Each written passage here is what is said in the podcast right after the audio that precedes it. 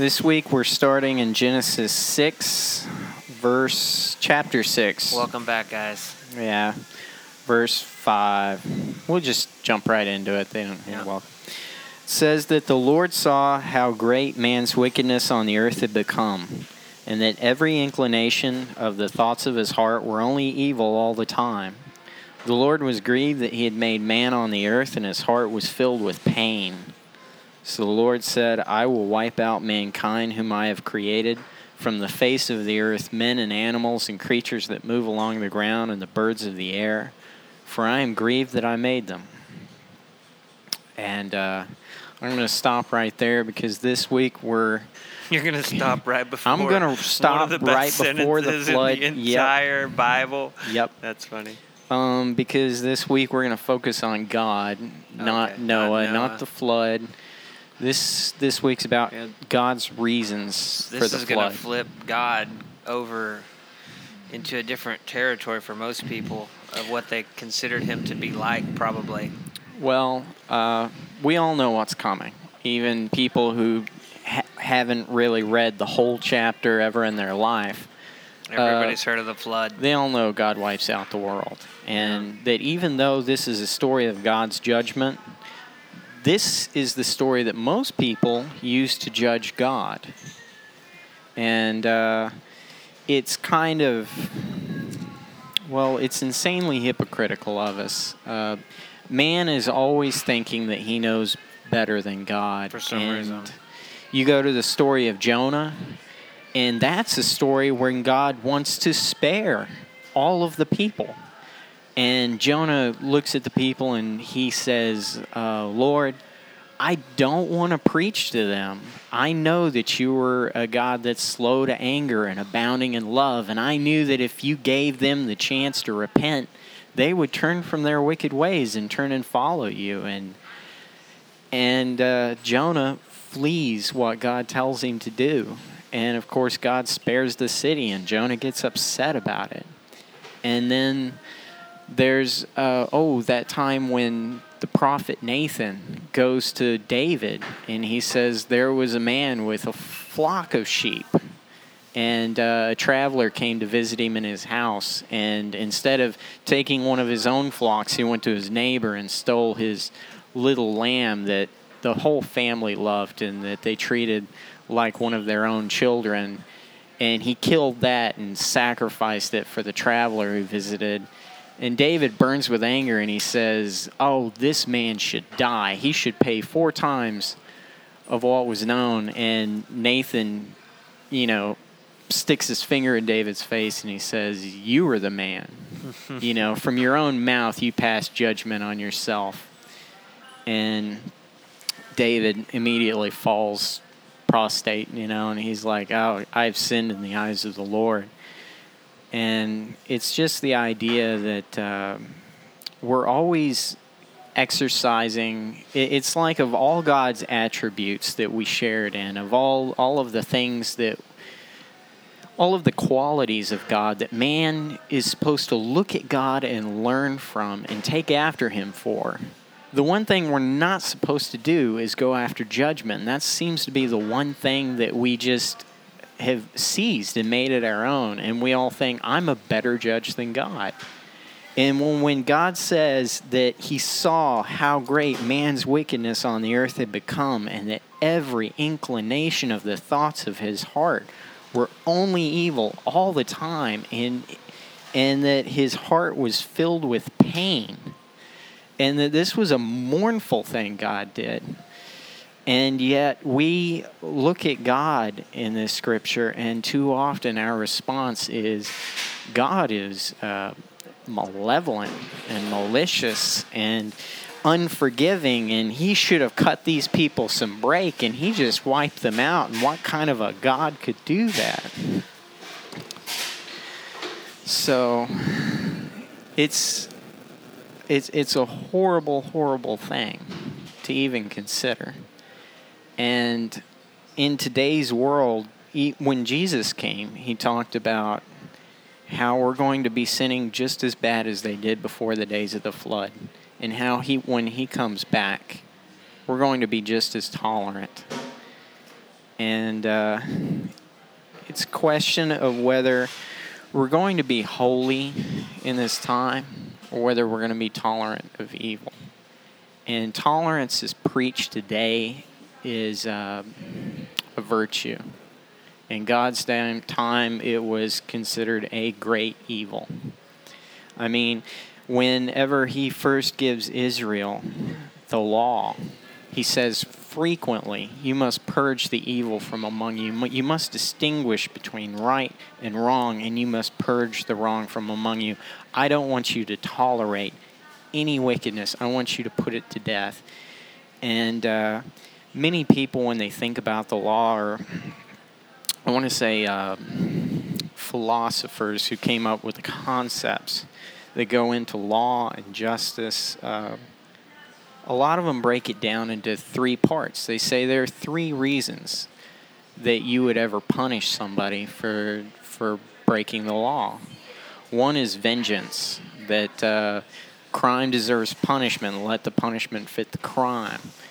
And the next one would be uh, reformation and repentance, that you're you're spanking your child so that they'll stop being disobedient, you know, and they'll turn from their wickedness and pursue evil ways.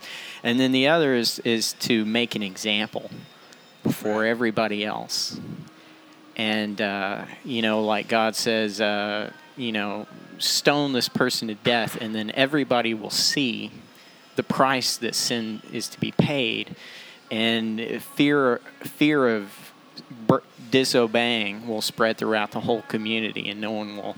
It's it's interesting to even think about judgment. Like, why Right. is it that we actually have to see judgment before we will change? Is is something that in my own heart sometimes is difficult to understand. Is like, you know, wh- why is it that we are like that? Why are we such a warp-minded, crooked people that we actually have to see the consequence of something before we'll actually do something that's right and correct? Some people don't even need it. Like the city of Nineveh, Jonah just preached. He said, Look, the wrath of God is coming. And they just heard the word and they changed everything about Right. their lives, their culture. They forsook their religions and their practices and they sat in ashcloth and they prayed and they repented. And then other people, like the Israelites, they get spanked, you know, metaphorically, time and time and time again. Right. Yet the book of Joshua is filled with one phrase that's repeated over and over and over, and it's, and Israel did evil in the eyes of the Lord. He- Well, and we go back to that question: was was man created with this inclination in their heart to need this judgment because they have wicked hearts? It says right here, then the Lord saw that the wickedness of man was great in the earth, and that every intent of their thoughts, every intent of the thoughts of his heart was only evil continually. I mean, to think that a people had gotten to the point where all they thought about were evil things constantly. You know, during the times of Sodom and Gomorrah, the whole city and all the men from that city were at that house with those two angels banging down that door um, to do things that were carnal with a celestial being, with two celestial beings. The whole city, it said, was, was there of men. that sounds like the same sin that the men were committing in pre flood times, doesn't it? it's it's just an odd thought that in our in today's world we look back at stories like this and then we see this road to heaven and our society makes that road so wide instead of looking at it like Sodom and Gomorrah or looking at it like the times during the flood we look at it in terms that are way wider or way open you know like broad arms that, that will extend and, and just and capture everybody. And every story in the scripture you know when when when they're talking about the kingdom of heaven it talks about a narrow narrow door that you're going through. It's talking about a narrow Right. path that you're walking on. Um, you know not walking or standing on a fence but being on one side or not being hot or cold not being lukewarm. There's all these concepts in scripture that are opposed to the way that people think today Right. And I think this is a is a perfect example. I mean, in anytime you open up your mouth to speak about Christ and about his kingdom, you need to definitely do it with a non-judgmental heart because you cannot judge an unbeliever because every every inclination of their heart is evil. I mean, unless they have the spirit inside of them, there is no good in them, right? Well, I mean, is that is that see, what this is meaning? We're- That's that's one of the facts about scripture here that confuses people is the fact that what whatever we are today it we can't be better or worse than the people back then. I am no more deserving of God's grace and his acceptance and his mercy than they were. You know, if we're all made alike under God and if our righteous acts are the same, yeah. then why did God deal with these people differently? Yeah. Then uh, Jesus died on the cross for us, and He took our sins uh, upon Himself. But these people, He just punished. In fact, all throughout the Bible, uh, not just here, but well, till the end of time, you see God occasionally just striking people down, and it's not always clear why. I mean, there was an instance where, uh, you know, the Israelites are moving the Ark of the Covenant, and an ox stumbles, and he reaches out to catch the Ark. Yeah. And it says in the Bible that God's Spirit, God's wrath burned against him because of his irreverence Right. that he would reach out and catch the Ark.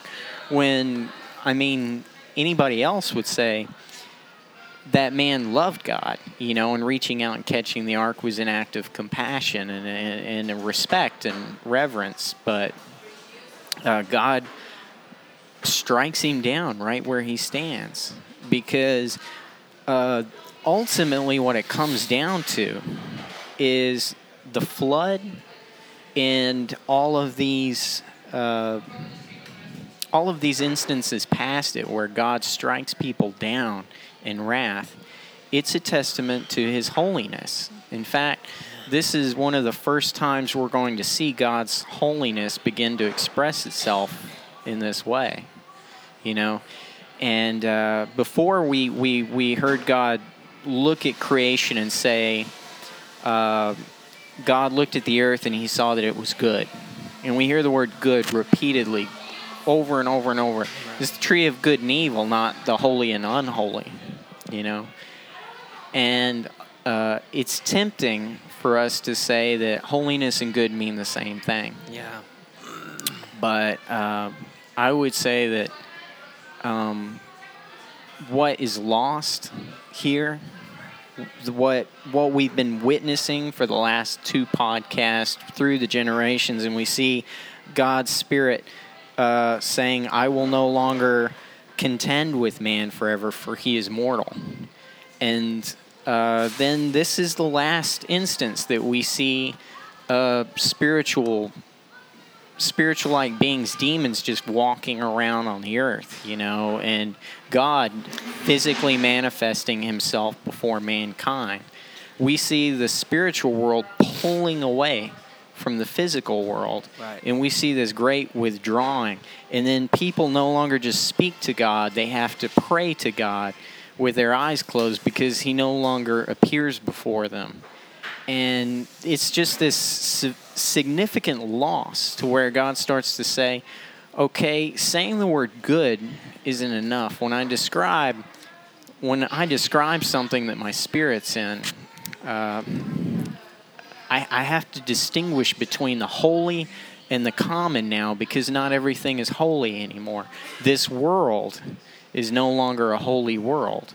My my spirit in heaven is is divorcing itself from it, and then we see uh, the planet go through a baptism to where uh, it's almost like it was baptized into death, a kind of a reversal baptism. Because after this, uh, animals and man, we, we start to eat meat.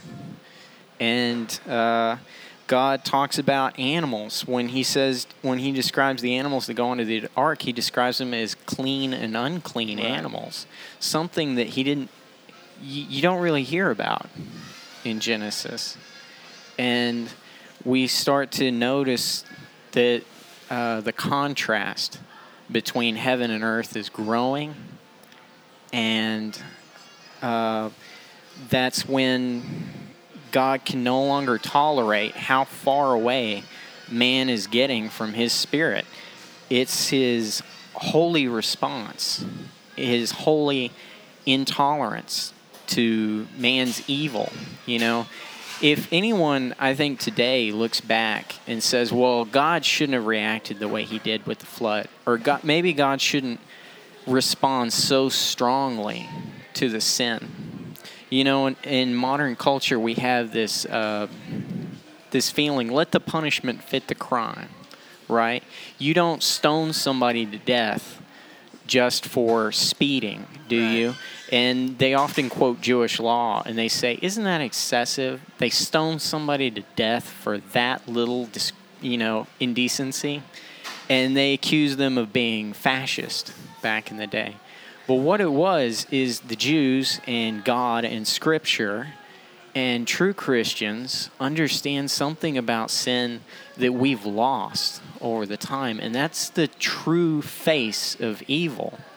Uh, if we think that God was being too far, that his punishment was too extreme, then that's because we haven't really seen the face of our sin. That we don't really understand exactly how evil the things we do are, how godless we as a people are. Yeah. And we don't understand the punishment that it really deserves. We don't understand how holy and good God truly is and how wretched we truly are. I'm reminded of that time when Jesus finally re- reveals himself to Peter as the Christ, and Peter's first response is, "Go away from me, Lord. I am a sinful man. I can't I can't bear to be in your presence." Mm-hmm, mm-hmm, you mm-hmm. know? And we see that this is the face of holiness. Unrestrained holiness is response to evil. And this is righteous judgment.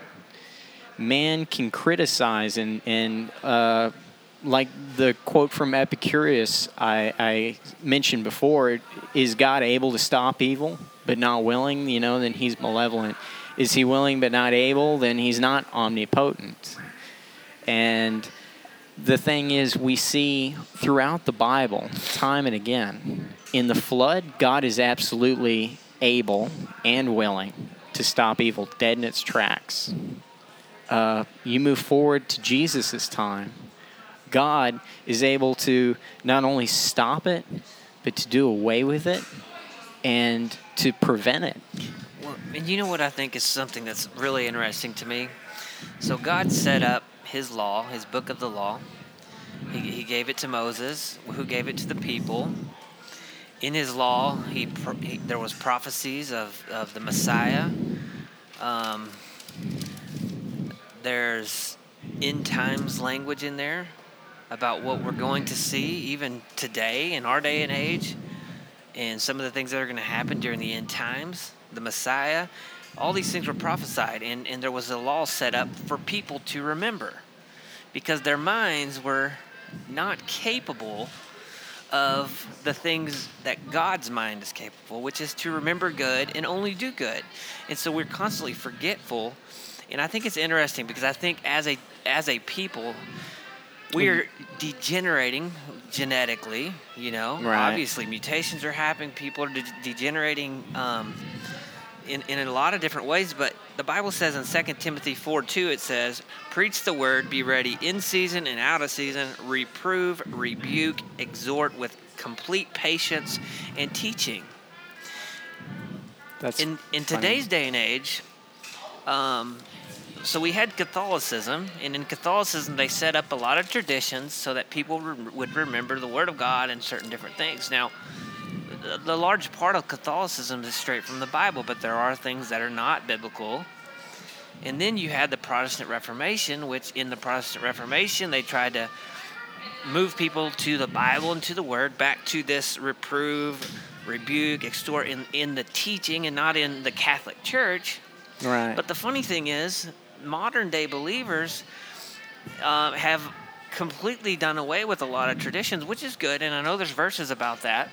well, But at the same time, I just heard this person just the other day talking about the Catholic Church and the Protestant Church, and they had you know switched over to the Catholic Church because they said because of the Catholic traditions, people are more able to understand what the Bible was actually teaching because of the traditions they had set up, and people today are not capable of understanding that. And I'm sitting there going, I guess kind of a flawed thinking well, because we are capable of understanding if we read this word, if we teach this word. And what I'm getting to right here, Sean, is as a as a culture of people, the scripture says, repent of your sins, does it not? Sure. The ca- in the Catholic Church, they would stand before the priest and they would repent of their sins. They would actually take the action to say, "I'm sorry," and they should have been doing it to Christ. But how many times today, if without having some type of tradition or without this remembrance, do people actually come before God and actually stand in repentance before God with a sorrowful heart and even recognize sin?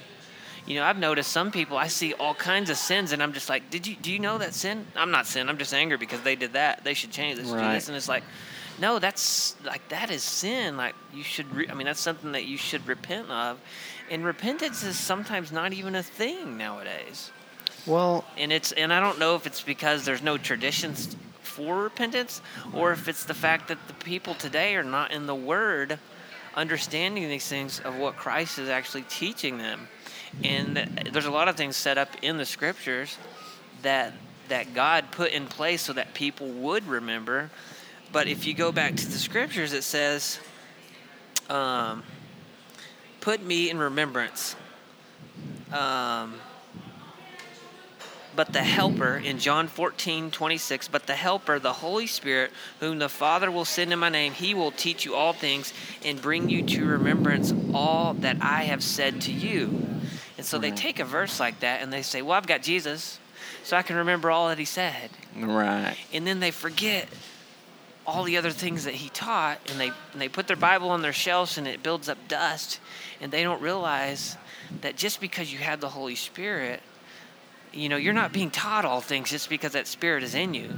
You know what I'm saying? Like, Right. you really do need to do things to help you remember what he said, Well- which helps you to grow. It helps you to grow closer to him, helps you to be stronger in your faith, helps you to defeat the enemy, and you know, helps you to be one of those people like Noah was, who was righteous in his time and was not destroyed as a result of that.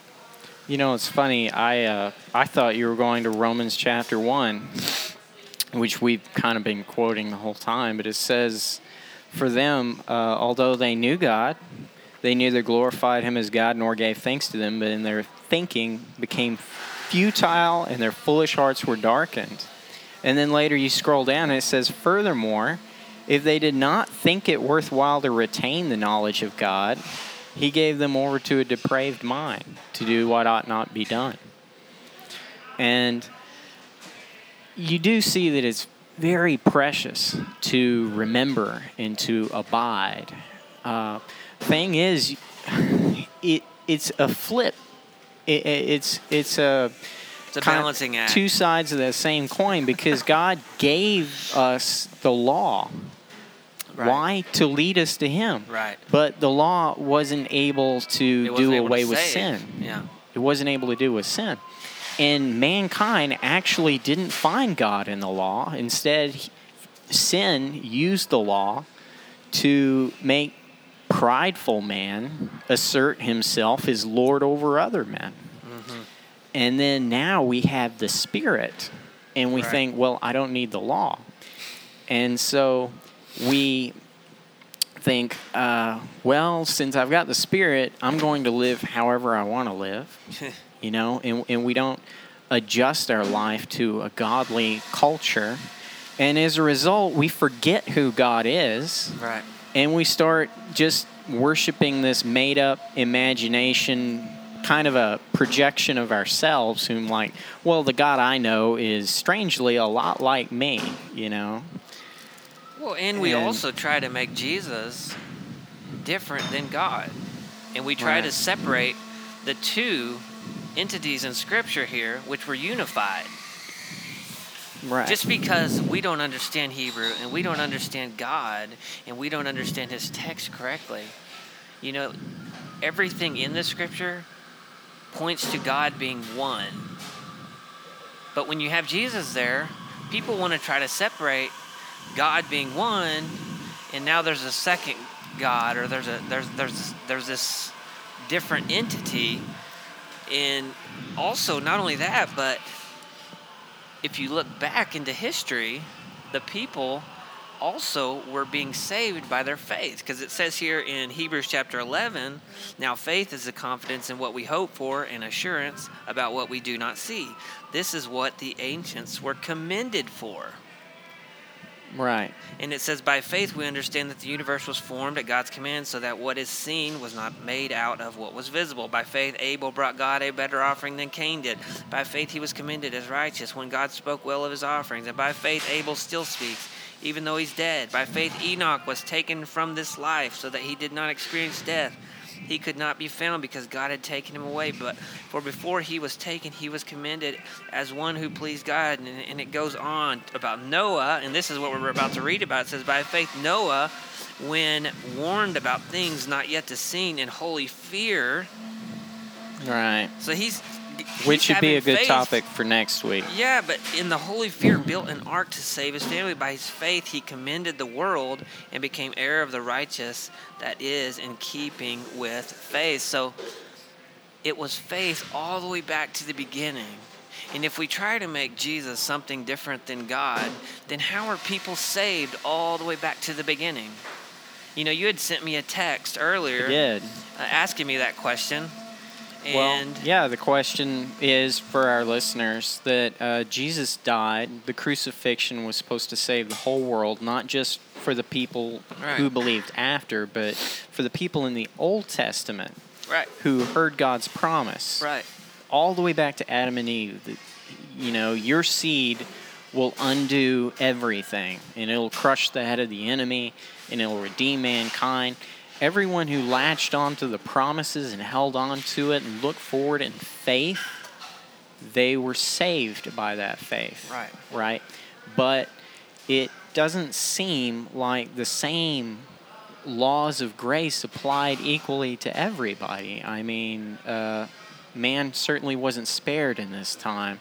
It says uh, Jesus, when Jesus was talking about the flood times, he said they were eating and drinking right, in, right up until the day, and they had no idea what was about to befall them until the whole flood just wiped them out.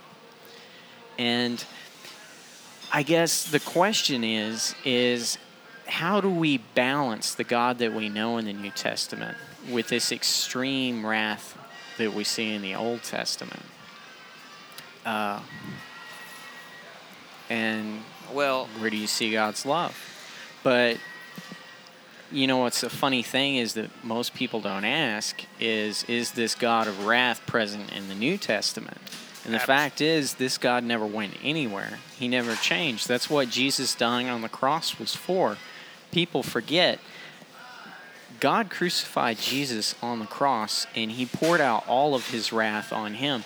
The flood that wiped out the whole earth, Jesus basically stood and took the brunt of that for all mankind. And for what purpose? People would say love. Well, no, God created man in love. All that man had to do was exist in that love. The reason Jesus had to die was because of man's sin. Jesus died because we're evil, because we're wicked. And then they think they they uh, they latch on this explanation of love and they they tote it around with them and they try to beat God with it every moment they can in Scripture and say, "See, God, uh, this is who you're supposed to be," and they forget about God's justice. When even in the New Testament, when God looks at believers like you and me, He says, every single one of you has to die. I'm sorry, but you're not going to be saved without death.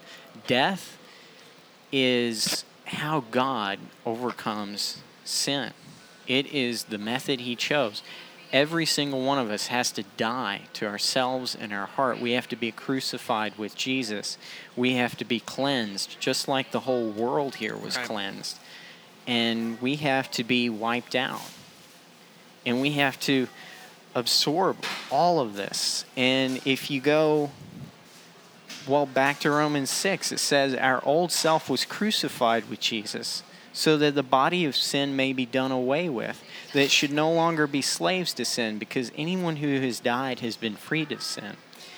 And we think, well, death again is not a punishment that fits the crime. Right. You know, we think, can't God spank us, you know, and just warn us?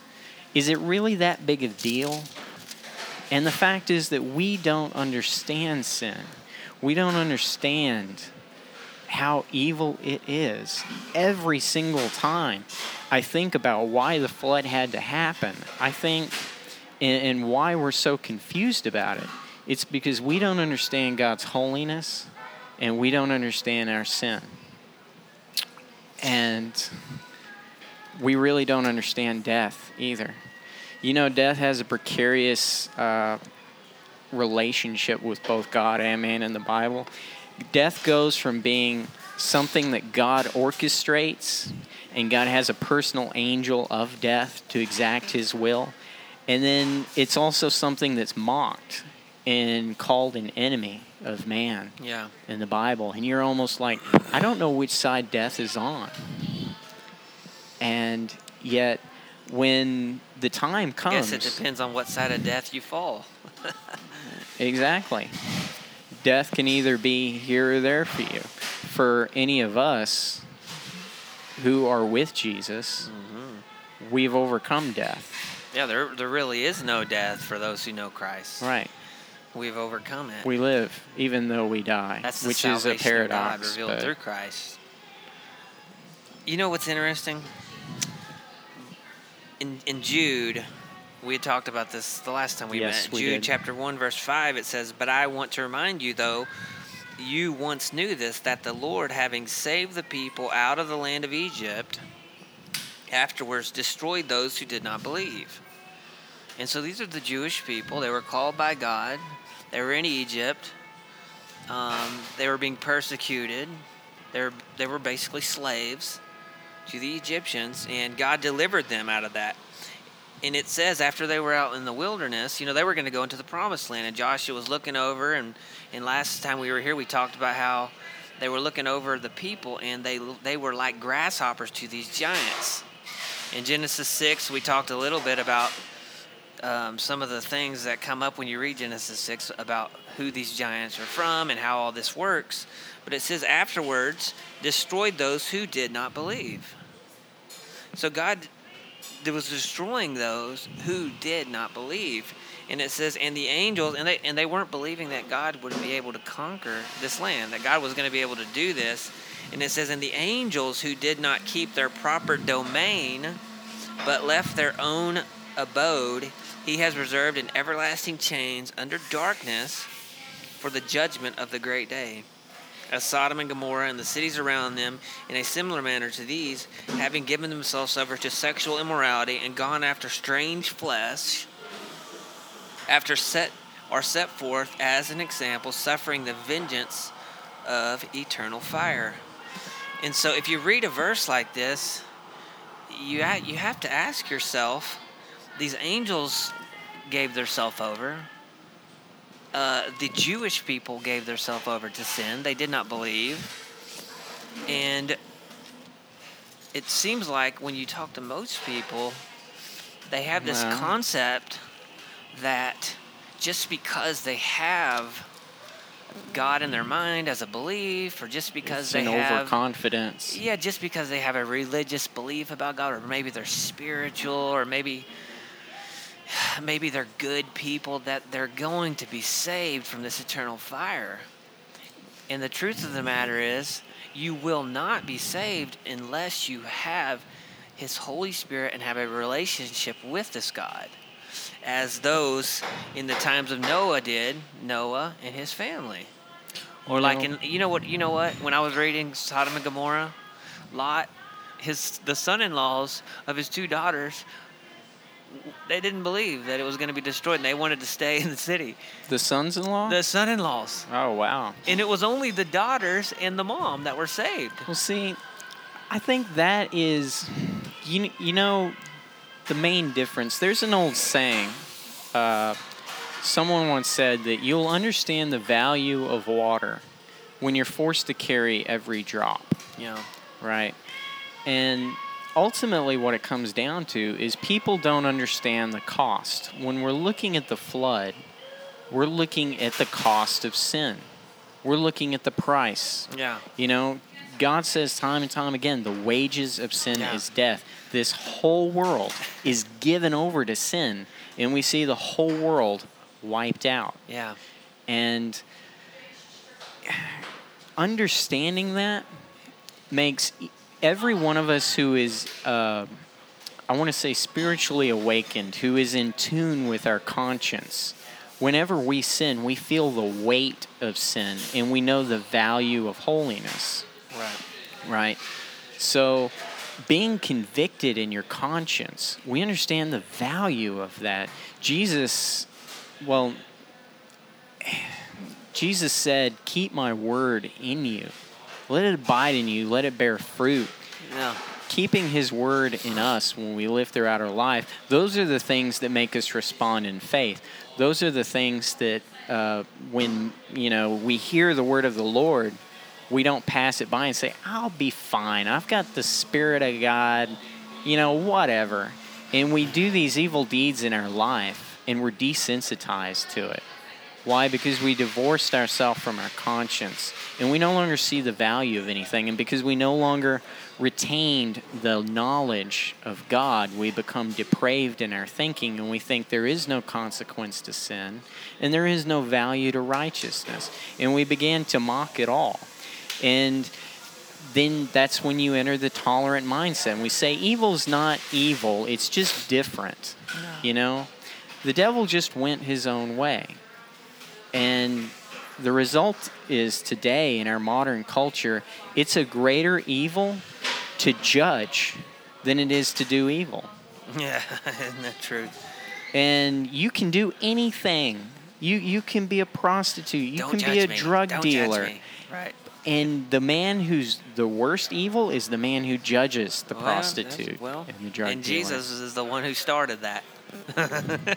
right? Yeah. Because the Pharisees are sitting there saying, "Well, I'm holy," you know, and he's saying, "No, you're not. No. No, you're not. Whoa, No. ye hypocrites!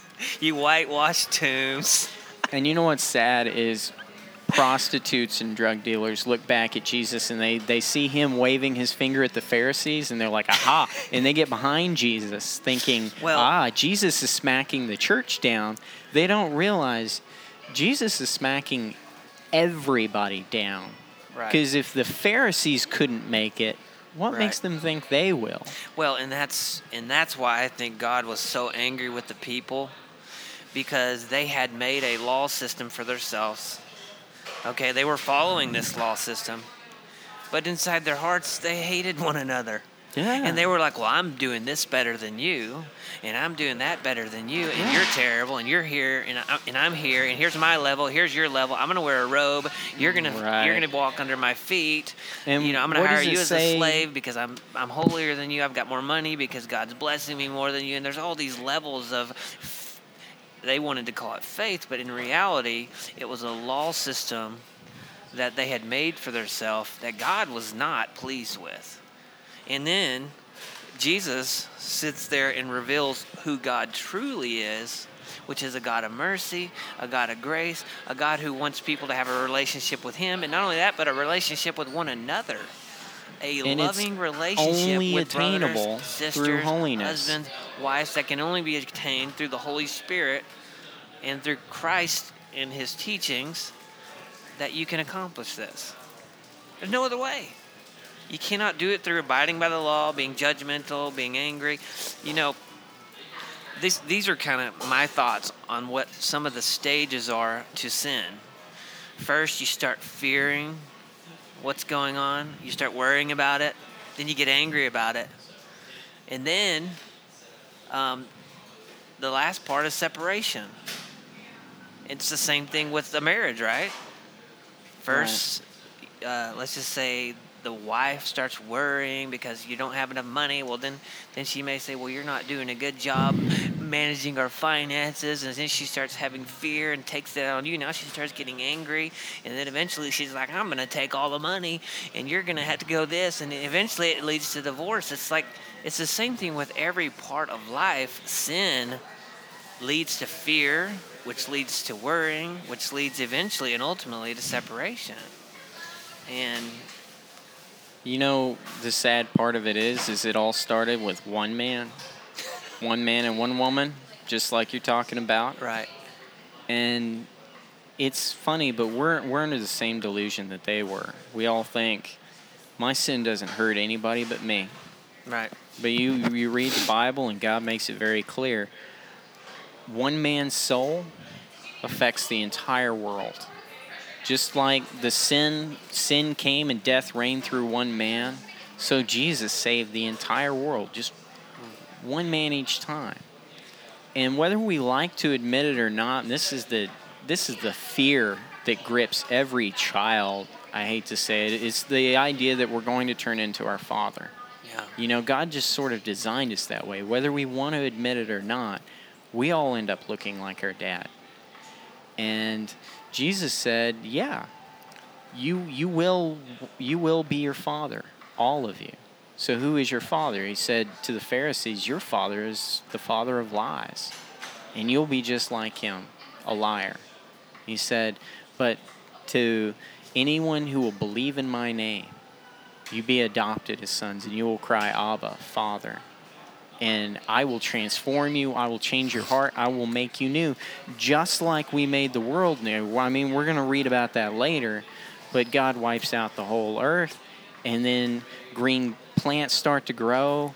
The animal, you know, doves light on nests, and and mankind strikes out, and it's a new dawn. And they look up at the sky, and there's something new that mankind has never seen before in the clouds, and it's a rainbow. And it's God declaring the same thing He declares in in uh, the Gospels, Yeah. in the Book of Revelations. It's see, I am making all things new. right, And the fact is, every single one of us, in every single day of our lives, because God is a sovereign God who judges evil and says, I don't like evil. I'm not going to tolerate it in your life. I'm going to wipe it out. I'm going to wipe it out of your soul. I'm going to wipe it out of your heart. And I'm not satisfied there. I'm going to wipe it out of your life. And I'm going to use you to wipe it out of your home and your family and your country and the way of life. And we're going to keep beating the darkness back until it's in hell. Now, Sean, that's it. Here, here, here's my question for the people that are listening. I think we all have to look at our own hearts in this whole scenario of sin and death, and we have to ask ourselves, what is it? What is the sin in my own heart? And really evaluate that, because a lot of times we can see the sins in someone else, Right. and and they can see the sins Well- in us. And if you ask them, they're going to tell you, "I know what your sin is, man. You're very Yeah. prideful. You're a very arrogant person, or you know what I'm saying." That's that's why when we say it earlier about the importance of being connected to your own conscience and Right. feeling the cost and knowing the worth of God's Mm-hmm. words. When you're in tune with your conscience and you sin, your conscience convicts you and it tells you, "Hey, this is your sin." you know? And if people who don't know what their own sin is and they only know what other people's sin is, Exactly. they need to find their conscience again. Yes. They need it. And they need to pray to God to uh, what is it? Reattach the limb to the vine, Repentance. graft it in. right. This conscience that they've seared with a hot iron, they, Uh. it needs to be grafted back into them, and they need to be given the Yeah. their heart needs to be fanned into a flame again. It, I mean, why you you we've asked the question, we haven't answered it yet, and that's to my fault. You know, we asked repeatedly, what is the difference between the sinners that got wiped out in the Old Testament and the sinners who got saved by Jesus in the New Testament. And there's one answer. Because in, uh, well, I mean, it says here that the thoughts of, Here's my thoughts on it while you're looking for that verse. oh, I've got it right In here. Leviticus in the Old Testament, it was the sacrifice of animals that forgave sins. Oh, it says and it wasn't the sacrifice clearly. ultimately that was pleasing to God. It was it was their hearts and it was their belief. Jesus' sacrifice covered repentance. all of those. though. Exactly. What's the difference? So that's not that wasn't the point. it says in the New Testament that we know, we know that when God judges people, He judges rightly. That's in Romans chapter six. And it, it was Right. in Cain and Abel, it was what was in Abel's heart that allowed his offering to be acceptable to God. I There was not Romans evil in his heart about that. Romans chapter 2, verse 2, it says, We know that God's judgment against those who do such things is based on truth. Yeah. Okay? It's like when Samuel went to appoint a king over Israel, and he looked at Jesse's six sons, and Jesse and Jesse's like, Samuel's like, Surely these are the king. And God says, Look, you look at the outward man, but I look at the heart. And that's the difference between our judgment and God's. When we judge each other, we look at each other from the outside, but God is a righteous judge. And Yeah. when he looked at the people of the Old Testament, Yeah. he looked into their hearts. Right. He looked into the very center, the core of their being. And ultimately, the difference between the people who died in the flood and the people who were saved by grace in the New Testament, that fine line is repentance. Yeah. The people who died in Because the flood were beyond heart. repentance. God knows. They had a relationship. Because if you have a relationship with someone, you're going to be very sorrow when, when you're when you sin against them. You're going to be sorrowful about Yes. that. You're gonna you're gonna want to cry out. You're gonna want to find out what the problem is, fix the problem. You're gonna want to repent before God, ask Him to help your relationship or whatever it is. Well, even and that's then, that's the heart of someone who really loves, truly loves someone. even if you're not feeling those feelings, I mean, the people of Nineveh, before Jonah came, they had that relationship with God. They had just forgotten it. Yeah. They had forgotten who they were. They needed to get back to their first love. Absolutely. And the like you said before, they didn't retain the knowledge. They didn't keep the memory of God alive forgot. inside them, and they forgot. Jonah comes and he reminds them, and he brings what was a dying spark back into a fiery flame. But the fact is, is God looks into their hearts and He knows it doesn't matter if I send a Jonah to you, you're never going to repent. I know that Same thing with Cain. He knew it. Now. He he knows You're coming what before me with evil in your heart. coulda the the coulda woulda shouldas Yeah. of the situation. God knows the inevitable outcome. He can see it, and in the New Testament, even God says, "Look, some of you, I'm done with you." Paul even sh- he says, "I shake my hands and I'm done with you. I'm no longer going to preach to you. Why? Because my time is precious. My time on this planet is limited. I've only got so much preaching that I can do in my life, and no matter how much I preach to you, you're never going to get it." So he said, "That's it. I'm done. I'm, I hand you over to Satan, and if Satan doesn't scare you back to God, well, then you're just doomed." My mom is the, one of the wisest women I know when it comes to the scriptures. And I was ministering to an elderly lady the other day, and I was texting my mom. I said, you know, I called her and talked to her about it.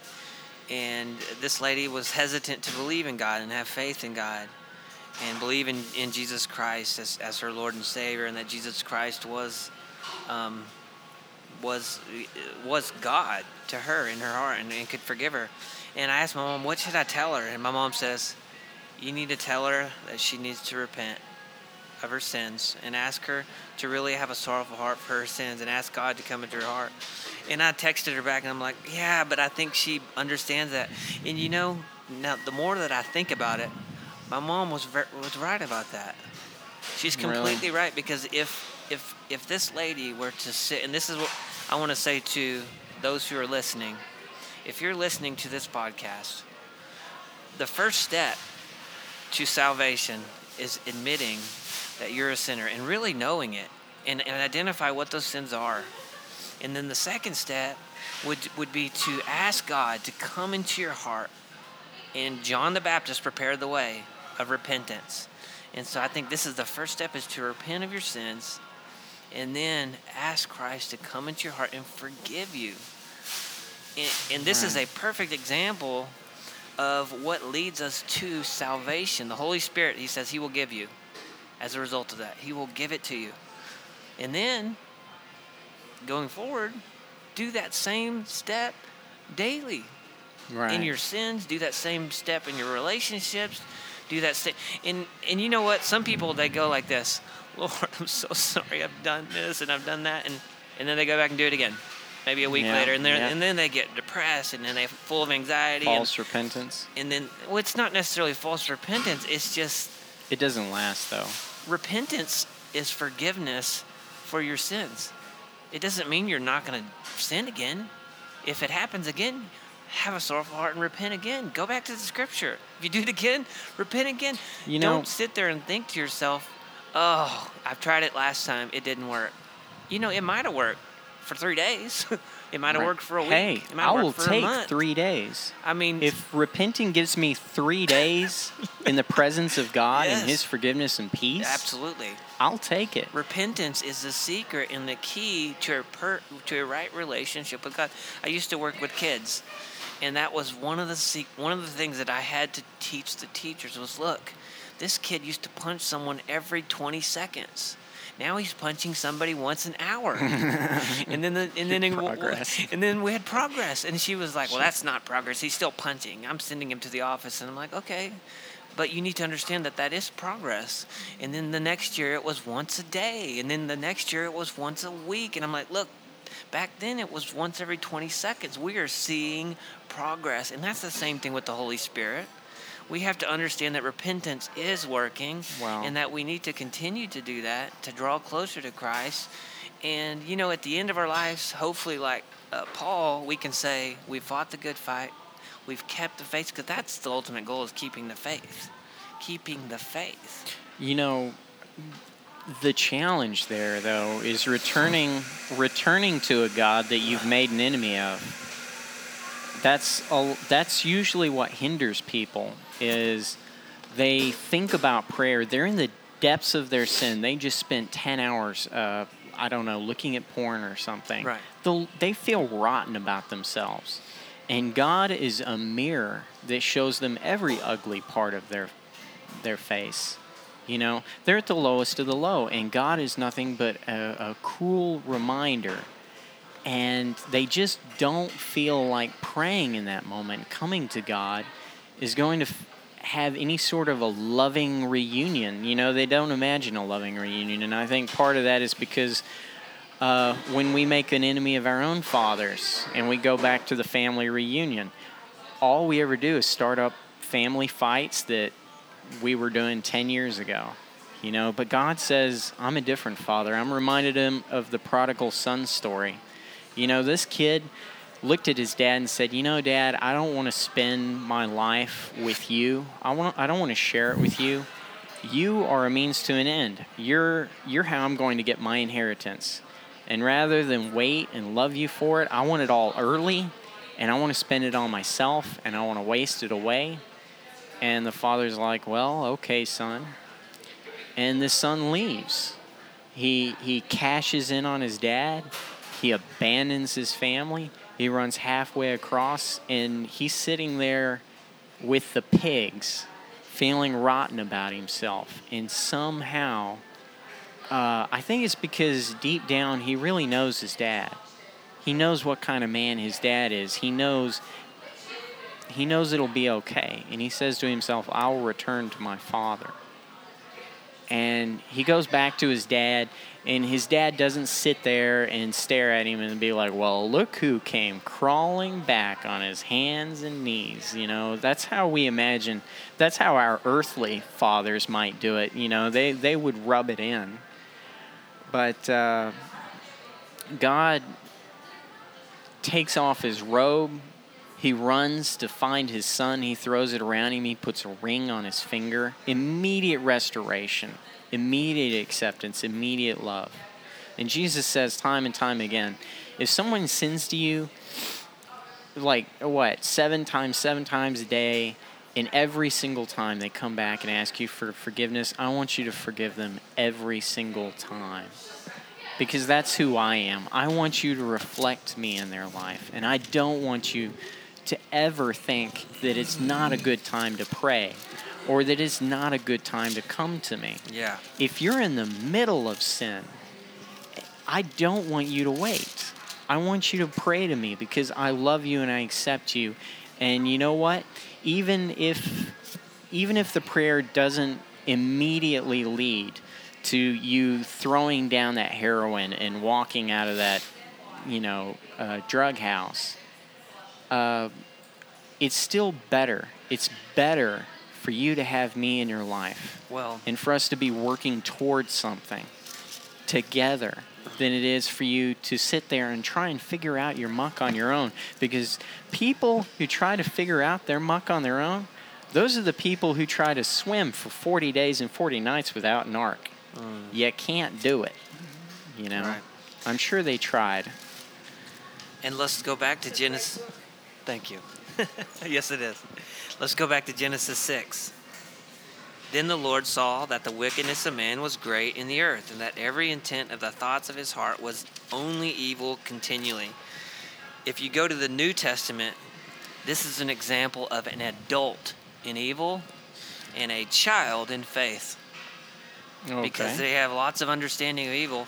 And 1 Corinthians chapter 14, verse 20, it says, Brethren, do not be children in understanding, how be, however, in malice or evil, be babes, but in understanding, be mature. And so this is the exact opposite of what it's say, talking about in Genesis. It's saying, be children in evil. Try in your heart to be adults in his understanding and be children in sin. Don't do a lot of sin. Wipe it from your No heart kidding. and in Don't your mind sin. and in in your understanding Adam of things. just grow up. cracked the Bible code here. He said, Put- don't sin. Put your big boy panties on and grow up. Okay. You know, uh, we. I used He's to have fixing a, to be a I used to dad, have a so- preacher, and I thought I think he understood it pretty well. Because constantly in his in his Bible verses, he would say, "Stop grumbling, stop having fears, stop having anxiety, and stop worrying." Because really, that's the heart of every sin. That's the heart of every issue and problem. Is because we don't trust God and we don't trust one another and so we fear what's going to happen as a result of that lack of trust and then we worry as a result of not having that relationship with God and trusting our father and trusting our spouse we have worries we have anxieties and then we start grumbling which is fighting and then ultimately what happens we decide to separate from one another separate from churches separate from God, and ultimately it leads to sin and depravity and the Which fall ultimately of man, leads which to ultimately death. leads us to death. Right. Well, I would say the answer to that, I mean, if I were a sinner, and I am a sinner, and I guess I am going to say this to you, you can't just say stop worrying. You can't.